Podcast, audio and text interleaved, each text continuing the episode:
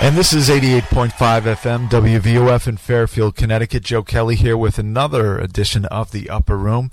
Our next guest is a multi talented instrumentalist, singer, songwriter, producer, and uh, she was a guest of ours. And, and, I'm ashamed to say a few years back because uh, this was about seven years ago that Jennie Laws visited our show to uh, talk about her album, introducing Jennie Law. Since then, there's been so much stuff she's been involved with her own music and uh, writing and producing for other artists. And currently, she has a great new single, and we're here to talk about that and everything else. Jennie Laws, welcome back. Thank you so much. Thanks for having me, Joe. Um, the new single just got released officially, and uh, it's available on iTunes and a bunch of other places, right? Yeah, all the digital outlets that I can think of. That's right. It's called Sabotage and, and multi mixes on it. We're going to listen to to one of them uh, in just a bit. Tell us about the new sound on this single, and um, you know what what brought you to to this kind of feel. Yeah, well, usually, you know, for my own music, for my own album and project, I often will write the song with an instrument or write just in the air where I hear the melody and the lyrics in my head and I sing it out loud and then I write the chords to that and then it gets produced around that. Or I'll be collaborating you know in real time with the producer and we'll vibe together and write the song together. But not too often for my own project do I write to an already existing track right? That's more when I write for other people for you know R&B and hip hop and stuff. Where my own music it's more song based and then we produce around it um, I tend to like that because it ends up being where you have more freedom with the writing and the chords and everything, right? Because I really like to take it places with the chords and go different places. So th- this is kind of uncommon for me to do this, but I met this producer's manager, and he said we're looking for artists to write with and stuff, and singers to demo songs and stuff can we can we connect? And I was like, sure, for sure. You know, send me some stuff, whatever. First beat he sent was the beat that you hear now. That is, un, you know, for sabotage. And I said, oh my God, you have to save this beat for me, please. I, I just give me a couple weeks. I'm just I'm swamped for the next couple weeks, but please save it for me, right? And I meant to write to just to write over. It didn't have to be for my project, but just for me to have the claim over the beat to write over and so I pretty much immediately I had been through a situation, as you could tell once you hear the song, and I pretty much immediately, you know, wrote the whole song and did a quick demo, just a rough idea, and sent it over, and they loved it, and they and the producer suggested, well, why don't you use this for your album? And I would never suggest that because I didn't want to like steal his beat that he had, you know, I thought maybe wanted to sell to someone or pitch to a big artist or whatever. But it was his idea, and I was like, oh, I didn't think of that. I mean, it's I said it's different from my other stuff because it's more hip hop based. I mean, I do I'm definitely influenced by hip hop, and you can hear it in a lot of the beats, but not as much in the musical production around it. Usually, I'll have like a hip hop beat, but then really soulful retro production. Right. Whereas this is like really modern, and I was like, it's going to be different, but you know.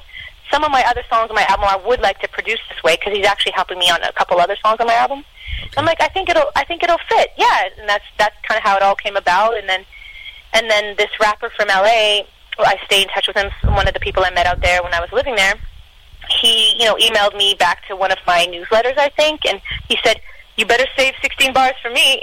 and so I thought, well, this is the only song I can really hear him on because of you know the nature of it. It's so hip hop feel at least, and so I sent it over to him, and the rest is history. You know, Bob Horn, the mix engineer, he decided to do his own mix to it. He said, "Oh, I think that we should."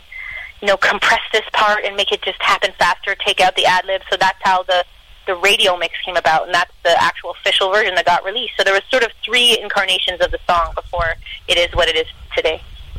Uh, you can go to Jennie's website. Jennie Laws is our guest. Her website, jennielaws.com, J E N N I E L A W S.com. And uh, great new uh, single featuring Scipio on it as well. And That's right. Uh, since introducing uh, Jennie Laws, a, a, lot has been going on uh, musically. You uh, have released some, some music, and you, you're out in L.A. before, and now back in uh, hometown of Toronto. So let's let's talk about the uh, the the L.A. scene when you went out there and working on music in the City of Angels. Yeah. Or is it the City of Angels? Of angels out there for sure. There's a lot of really creative, talented people out there. It was, it was great. I mean, after the release of the EP, which you you had me on your show about a while ago, Right. um, there we had a couple years of you know a lot of requests to do shows, some big events, some celebrity events, uh, you know showcases in LA, uh, sponsored events. So it, there was a good run for a couple years after that, and then it kind of died down. I, I, we didn't really know how to keep the momentum going. We weren't able to get a tour going. Unfortunately, we really wanted to make that happen, and we tried. And you know how it is. It's, Right. it's, it costs a lot of money, and everything kind of has to align for that to happen. And especially being Canadian, it was that was sort of a bit of a of a uh, I don't want to say like a I don't say boundary, Mhm. a little bit of a it was a bit of a struggle to tour in the states as a Canadian. I guess is what I'm saying. There's Right. a lot of red tape, Right. um, but we did our best. We did a lot with it, and and so after that, I focused on the next project and also learning to become a songwriter. I mean, I thought, oh, I want to do it. Let's, you know, I want to write for other artists, and I didn't realize it's a it's a learning curve. You know, writing for other artists is a whole other thing. So I was basically just getting a lot of experience collaborating with a lot of different producers and songwriters, and a lot of it ended up being for my album. So I basically laid the groundwork for the project that is now almost done and about to be released. That was mostly what I focused on, but I did some songwriting for other people. Nothing that's necessarily been hugely landed yet. Some, you know, um, Canadian talent, some songs that I landed on their projects, um, but still working on actually getting placements with bigger artists. Um, but there's exciting things brewing on that area. I don't really want to announce it yet because until it happens, you know, you don't, you, you can't be sure, right? Right. But yeah, I've definitely been working on uh, writing for other artists, and the LA experience was a huge part of me learning how to really do that properly because it's a, it's a whole other thing when you're writing for other artists, especially in today's climate when there's a lot of um, play on words that is happening now in songs where you have to be super clever. You can't just write a song from your heart and tell your story. You have to have some clever twist on it.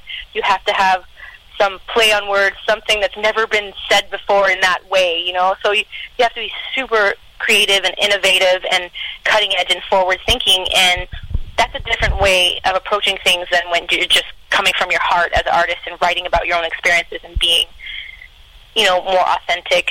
Um, I want to always keep it authentic, even as a songwriter, but then also step it up a notch and be even more clever about it. So it took a while to learn how to do that. I'm still learning, um, but I find that my classic songwriting, in the sense that I bring the timeless melodies and I bring chord progressions that are also timeless and classic and uh, catchy. The melodies are also memorable.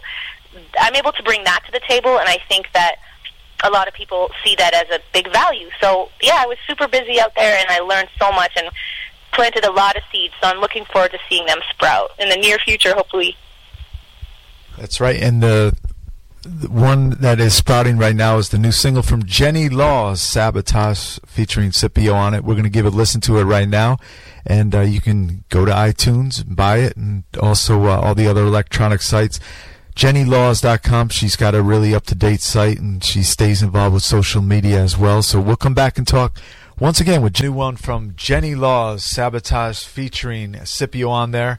Her website, of course, is jennielaws.com, and uh, you can listen to uh, a wide uh, array of her music, also uh, some great videos, and keep up to date on upcoming shows as well.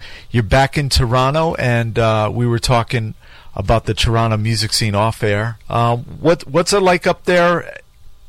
Uh, first of all, when you first got into music, and with with the scene up there, and what what has uh, changed now, and what can be improved? Mm. it has definitely changed a lot. A lot has happened in the past 10 years since I started when I was a teenager. And at first, there was a lot more, uh, I'd say, showcase opportunities, like more local open mics and things where industry people would come and check you out. I think now those situations, I think producers still go out to them, but I think now the industry is more checking online. They're more checking YouTube now Right. for YouTube stars. Yeah. So that's the difference where the live music scene isn't where A&Rs are finding talent anymore. I, I It seems, unless it's like some designated showcase where they're invited because someone paid them to be part of this showcase that the artists are paying to be a part of, type thing. You know, but just to go out to live music to find talent, it, it, I don't think that's happening that much anymore. Uh, still a great live music scene though in Toronto. Still a ton of talent. Um, the urban music scene is growing. Mm-hmm. It still has a lot of room for improvement. Uh, it's still kind of very elite. Um, only certain people are getting shine and love. Um, I have to say, it's sort of tough being, as they say, blue-eyed soul. Right. As opposed to um, of a, a certain ethnicity, of any ethnicity other than white. Um, you'd think that it would be an advantage. Um, I'm not complaining, but um, it's just you know tough navigating the waters a bit when you know I can't help that I'm soulful. I've always been my entire life. It's not something I'm trying to do. It's just what I am. Right. So the soul and R&B music scene isn't very big still. So you you know I'm still kind of keeping my mind international on that, reaching out to the UK, the states, like Connecticut. Right, that's right. and you know because there's just more of a population too. I think still Canada doesn't have the population to support the urban market as much as it needs to be supported, but we're working on it. People, there's tons of people that are committed to improving the urban music scene in Canada, and it continues to grow slowly but surely. And I hope to be a part of that movement. I mean, I am, but I hope to help even more to help it improve, especially for new young artists coming up to have a platform for them to express themselves and reach music fans. Well, I know with radio, when we're up in Montreal, the the stations that that we listen to, you, you know, the the programs that are cool are like at twelve midnight, two in the morning, um, like yeah. a CKUT. It's it's you know independent, I guess, station up there. But um, how, how's the rate? Is it similar up there?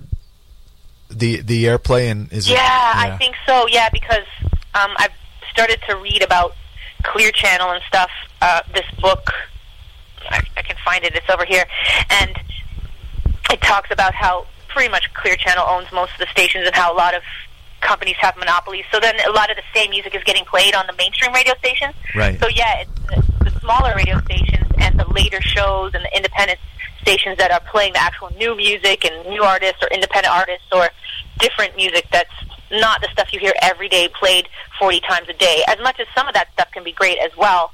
Um, yeah, you don't you don't hear a lot of the underground music unless you yeah you t- tune into those special shows.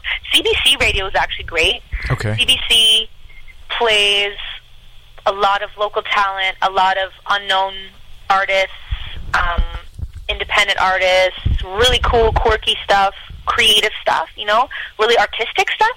Mm-hmm. And so I really got to give it up to CBC for keeping that going and not giving in to the top 40, the the same old, same old. As much as, like I said, there's a, there is definitely an art to making a great pop song. Um, but we just, you know, it's good to have both to also have that really artsy stuff to feed your soul every now and then. That's right. Uh, yeah. Yeah. You you really have to kind of seek out those shows. They're not in your face like the like the mainstream radio. Well, we're, going to get into some more of your music going back a little bit. This is uh, Battle Alone. Tell us about this particular song. Ah, well, uh, this song was a collaboration with a producer, a dance producer named Corey Bold, and um, I I don't know what happened to him. He I think he went through something, so we had to complete the song on our own. Unfortunately, I wish we could have completed it with him because he would have done an even better job at finishing the production. So it was just a beat that he sent, and he was all excited about what I wrote. And then I think he maybe went through some family stuff, and then and just fell off. And I really hope he's okay, Corey, wherever you are. I'm sending you love, and please don't be mad at me for releasing the song without you. I, I, um, you know, I really tried to get a hold of him to see if it was okay, and he just never got back to me. And I just thought, well, you know, I don't, I want to get this out there, so I just put it up on SoundCloud, and it was just, again, it was just something I wrote over a beat that he sent. He was just a producer that wanted to collaborate with me, and he's so amazing. So I was like, of course, I'm down. Let's do it. And this is the result of that. And, and I'm sure he, he loves it. So Corey, give Jennie a call. So uh, this is Jennie Laws, Battle Alone. We'll come back and talk one more time with Jennie Laws. Don't forget her new record is out, Sabotage. But this is Battle Alone right here on the Upper Room with Joe Kelly and WVOF in Fairfield, Connecticut. Discography, she's got great music and uh, she's a great songwriter. It's called Battle Alone, JennieLaws.com. Now, some of the stuff you've been writing for, you actually uh, wrote some, some music for uh, Bruno Mars' uh, sisters, right? Oh, yes. Yeah, I I was in a session with a bunch of other writers. There was a ton of us, really talented people, out at uh, where Colbie Caillat works out of, uh, Revolver Studios. Okay. In Thousand Oaks, LA. And there was just so many people in the room, but I was able to luckily contribute to the pre-choruses. I wrote the pre-choruses of that song. It's this great song called "Headed Home," and uh, one of the songwriters ended up recording it himself as well and releasing it on the Craigslist Joe soundtrack. Okay. And then the Lylas recorded. That's the name of Bruno Mars' sisters group, the Lylas. Right. They recorded their version of it and released it as well uh, a couple months later. So that was a cool thing. They have beautiful voices. Uh, I know they have a lot going on with. They're all mothers and stuff. Um, but I really hope that they continue doing music because they really have sweet tones and a soulful approach to things. Yeah. Uh, also, uh, we want to uh, ask you about you, you. You like the old style instruments? I uh, I was reading uh, some vintage gear and stuff like that. Yeah, I, I I finally was able to get myself a Fender Rhodes 1977. Okay. It was actually the same Rhodes that um, what was it? Jeremiah was a bullfrog. What's that band? Uh, Three Dog Night. Three Dog Night. Yeah. It was the same instrument, actual keyboard that they took on the road with them when they Oh, had okay, that. hit wow. Yeah, so cool, right? And it just has. It just there's nothing like the real thing, real instruments, even if it's not vintage, just a real grand piano. Mm-hmm. You know, I, I have arguments sometimes with even some really high profile musicians that play for, you know, big artists and stuff. They're I mean huge, you know, and and they'll be like, Nobody cares, Jennie, nobody cares whether it's a real piano or a fake piano and I was like, I beg to differ like I disagree. Right. I don't agree. I think that maybe they don't know why it feels better, but they'll feel it. It'll feel different. It'll feel more alive, more organic. They'll sense a human element behind it. They'll also sense the frequency difference that a real instrument will offer and the space around it. Because with a with a MIDI instrument, you don't have the room that you're in. You don't have that space around it of, of you know the the real instrument and it reverberating in the room or the the amp or whatever it is. Um, not to mention the actual real wood, the real strings, the real mallets hitting the strings, whatever you know. And I'm just so passionate about real sounds, whether they're new or old, especially old instruments, like old synthesizers, like old Moog. I just recorded an old Moog when I was in New York a few months ago. I was staying with a, a violin player of mine. Mm-hmm. Uh, staying, he wasn't there. I was, I was sub, like house sitting for him, Right. and and so he's like, "Feel free to use my studio." And so he had this old Moog little, little tiny little keyboard, and there's just nothing like those old sounds. And you hear, actually, speaking of Bruno Mars, you hear on his records the difference. Like uh, Mark Ronson and Jeff Bhasker are always they're the producers that were largely responsible for most of his his production, and you hear those old synthesizers and old instruments that they use and how it gives it such a classic, timeless sound and and huge, and it just sounds bigger because I feel I really think the frequency range is larger. So whether people can tell or not, what you know the difference, like they whether they can tell you what it is, what the difference is, I I really believe that they can feel it on some level, even if it's subconscious. And to me, that matters. That's important, you know. So it's it's a battle that I'm fighting all the time with people, but it's a battle worth fighting, in my opinion. Yeah, and I, I think out in New York they have a uh, Moog festival, or they used to. Oh, I believe it. Yeah. I believe it. And I think even once I tweeted about it, and then I think their, their daughter. No, no, what it was, it was B three. Sorry. Oh, okay. subject. Hammond's organs. Yeah, Right, oh, it oh, yeah. Hammond's granddaughter. I tweeted about how excited I was about recording this Hammond organ, and his granddaughter tweeted me back and said, "We we're glad you're you love our instruments." I'm like, that's so cool. But yeah, I mean, there's still those families that created those instruments. They're still around, and they're still carrying on the legacy. And I think they should carry it on forever because, I mean, they changed music as we know it. Yeah, I mean a B three. That's that's a phenomenal sound. Yeah. Nothing like it. Yeah. Incomparable. Right. Well, we gotta we gotta give props uh, to uh, a lady who stuck by your career to to this day. Uh, Jackie Thompson, a great friend of ours as well. Mm-hmm. Um, how, how did you first become affiliated with Jackie and become friends? That was through Narada Michael Walden. He oh, okay, yeah. A producer from the '80s and yeah, great drummer, right? Great drummer for Mahavishnu Orchestra and so on and so on. And he, he plays drums for a lot of people, but then he became largely a producer for Mariah Carey, Whitney Houston, Aretha Franklin, so on. Especially Whitney and Mariah. He he was especially Whitney. Uh, sorry, Mariah, right? Most of her early stuff. Oh yeah, yeah, the early stuff, yeah. So he, you know, quote, discovered me, I guess, in Toronto. It was a fluke thing where they needed a female keyboard player for a showcase that he was putting on for an artist that he was producing, and he was playing drums for her as well. And it was a, some kind of press conference or showcase, and they just needed someone to look the part. They needed a cute female, mm-hmm. and here I was. I learned the part. You know, I practiced and everything. I show up, and they're like, "No, no, we're not even turning on your keyboard. You just need to look cute." I was like, "Really?" but I guess he liked my right. enthusiasm and my attitude, and so he he asked. You know, I said, "Oh, well, I have this new project." Um, it was 14 songs before it got cut down to seven. Jackie actually cut my EP in half. Okay. It was originally a full full length album that I had created before I met her. And then she decided, oh, let's you know, let's just introduce you with an EP. And then she literally called it Introducing Jennie Love. She renamed it even. I had called it Tears of a Phoenix. Okay. So she kind of rebranded it, and everything. I just trusted her. She's great at that stuff, right? You yeah. know. Um, so she was managing him at the time, and he turned out he loved it, and he freaked out. He thought he assumed that I would suck, like I guess most people that give him music. uh-huh. it was like usually really, really mediocre, and then he was he's like, "Whoa, she's actually really good." And so I guess he was playing my stuff, and she was around, and she goes, "Who is this?"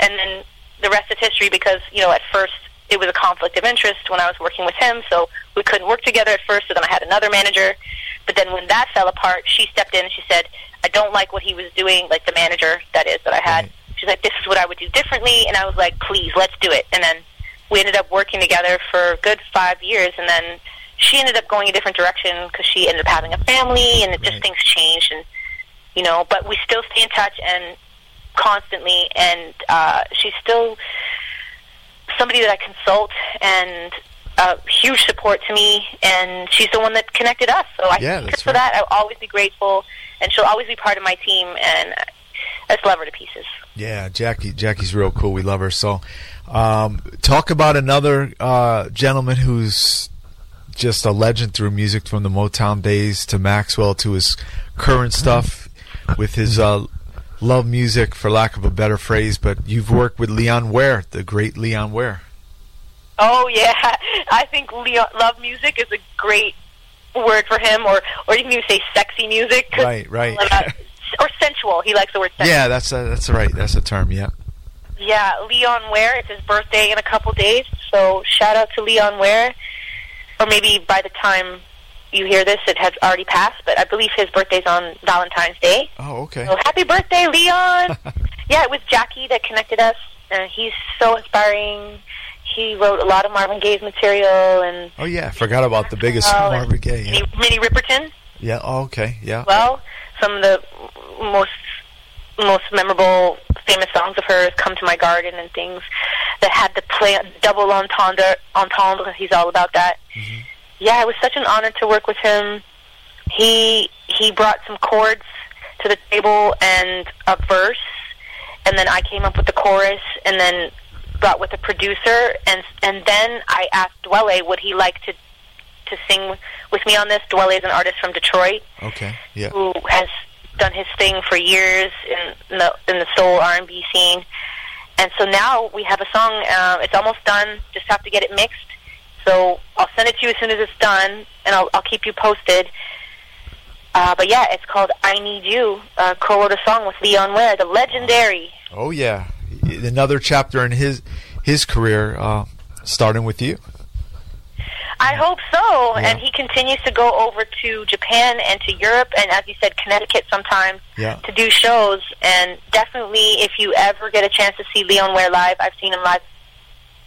It's such a treat. It's just amazing to see this man. He's over 70, yeah. and he's still full of energy and sensuality. Every everything he says and does is about that. and it's he's he's but it's he's just this peaceful, loving human being, just like his music. He really is that person. It's it's not a pretense. He lives that. Yeah, we definitely look forward to, to hearing the new sounds, but we're digging uh, Sabotage, the current single from Jennie Laws featuring Scipio. You got three mixes on it, right? Yeah, because yeah. there was the original version before the rapper got on, and yeah. then there was the version with the rapper before Bob Horn did his radio mix. Okay. And then the radio mix is now the official version because it moves a bit quicker and and it's just there's less. He called it dead air. Oh, okay. but I called it just vibing out. You know, a couple a couple bars of just me ad libbing with the beat just kind of plays. Mm-hmm. But he said, oh, you know, he knows a bit about these things, and he felt that it needed to move along quicker, so he took out the interlude where I was ad libbing, and instead of a pre-chorus that's kind of long and drawn out and just kind of peaceful and vibey, he put that underneath the end of the verse. So he kind of compressed it, kind of like overlapped it, right, and shortened it. He shortened it and then and then kept the rap in there. He says that rap vocals are always good for radio. He said. yeah, it definitely dominates. I mean, it's it, you know we we love hip hop too, so it's good to have the taste. On I love hip hop. Yeah. I listen to a lot of hip hop, so it's right. it's not a stretch for me to start to show that with right. my new music. Some people are, you know, surprised like, oh, what happened to the acoustic st- sound? You know, it's like, well, you know, people evolve, people change, and I've always been a hip hop head since mm-hmm. high school, really, and it's a huge part of me. So it only makes sense for me to start to show that and express that with my music. Yeah, you got that right out there and, and great. Sabotage available. Go to jennielaws.com. The links are up there where you can uh, get it buy it and uh, definitely play it. And we're looking forward to all the great new music uh, from Jennie Laws, and we're definitely going to touch base when the new music drops. You know, Leon Ware and, and all the other great stuff you're working on. I would love that. Let's definitely do that. So so let's uh, go back to introducing Jennie Laws. I got a couple tracks ready that we're going to give our listeners once again. Heavenly, and we're going to seg right into You Choose. Two mm. great, great songs. And uh, you still play those live? Heavenly, I play live all the time. You choose not as much, no. Okay. It didn't end up uh, translating live unless with a band, and oh. I don't get to play with a full band that much. Oh, okay, That's I got you. Yeah. Why? When I was playing with a band, I would all the time. I did for years, and then just recently, I was just been doing more acoustic shows okay. because it's just more affordable. Right. Oh yeah. more compact, yep. and uh, it, it doesn't translate to acoustic as well. So. Okay, we'll listen in. I'll, maybe I'll try and bring it back in for you. Okay, yeah. Well, I don't want to put pressure on you, but that's all right. So uh, this is uh, Jennie Laws, uh, Heavenly, and you choose. And, and thanks, Jennie, for coming by once again. My pleasure. Thanks for having me, Joe. Okay, this is Jennie Laws.